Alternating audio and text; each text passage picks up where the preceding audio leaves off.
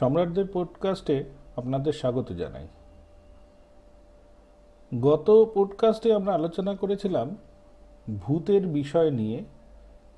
ভূতের বিষয়ে বিভিন্ন বৈজ্ঞানিক এবং প্যারানর্মাল ইনভেস্টিগেটরদের মতামত নিয়ে আমরা বেশ কিছু আলোচনা করেছিলাম এবং তার বিজ্ঞানভিত্তিক কিছু বিশ্লেষণ করার চেষ্টা করেছিলাম। আজকে সেই প্রসঙ্গকে এগিয়ে নিয়ে যাব। কিছু স্থান যা ভারতের মধ্যে ভৌতিক স্থান হিসেবে জায়গা করে নিয়েছে, সেই সব জায়গাগুলো একটু দেখব। আজকের পর্বে আমরা আলোচনা করব ভানগড়ের ধ্বংসপ্রাপ্ত দুর্গ নিয়ে।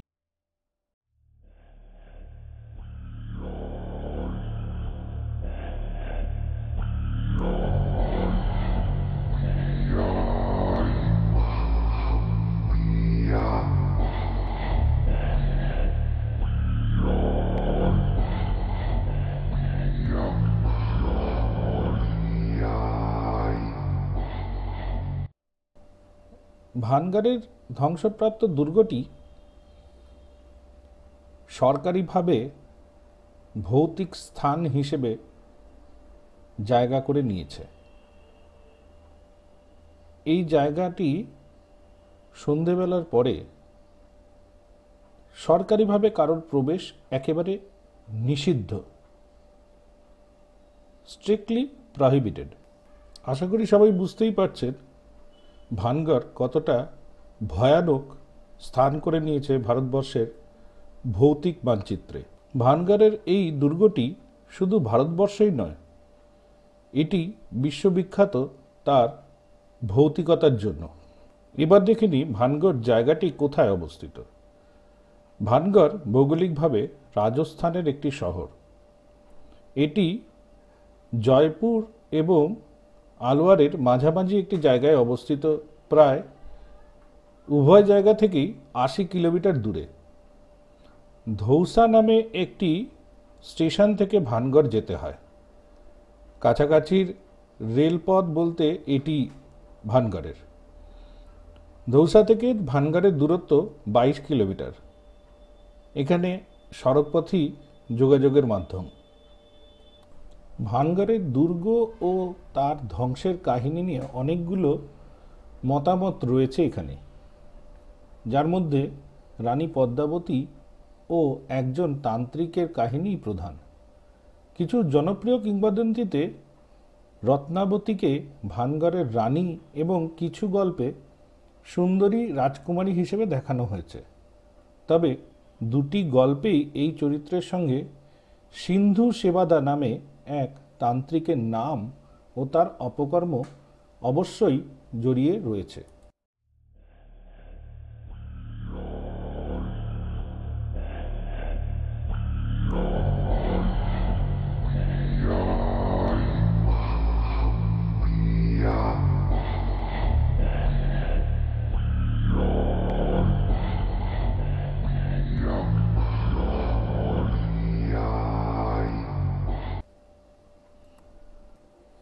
কথিত আছে, এই তান্ত্রিক সিন্ধু দেওরা মহলের কাছে অবস্থিত পাহাড়ে তান্ত্রিক ক্রিয়াকলাপ করতেন।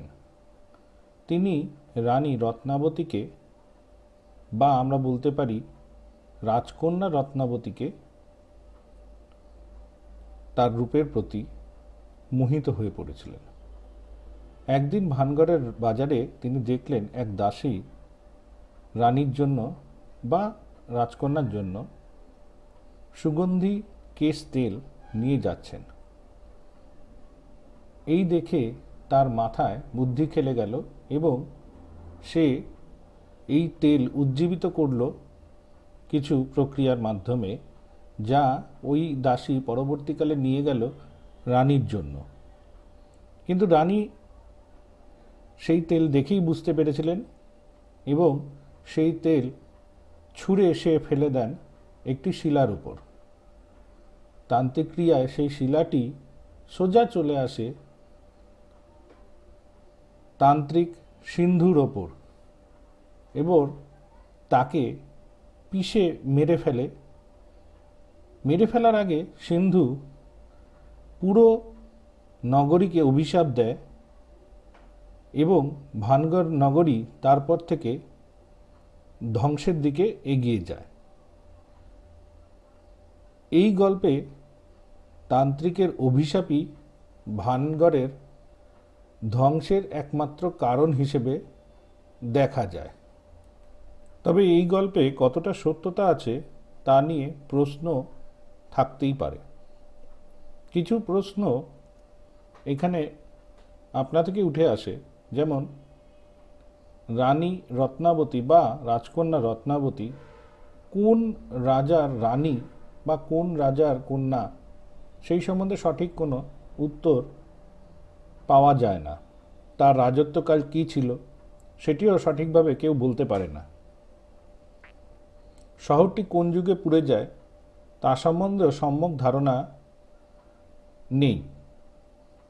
প্রায়শই লোকেরা এই শহরের এই শহর বা দুর্গটিকে পাঁচশো বছর আগে ধ্বংস হয়েছে বলে বলেন। তবে দুর্গ থেকে পাওয়া বিভিন্ন রাজার শিলালিপি, তারিখ দেখে এর ধ্বংসের সময়সীমা অনেক কমে যায়। আমরা দেখেছি একটি মন্দিরের প্রবেশদ্বারে একটি বড় পাথরের ওপর লেখা রয়েছে উনিশশো দুই। থেকে বোঝা যাচ্ছে যে ভানগারের ইতিহাস অত পুরনো নয়। যতটা আমরা শুনতে পাই। ভানগড়কে স্থান দেওয়া হচ্ছে বিশ্বের দশটি হান্টেড প্লেসের মধ্যে একটিকে।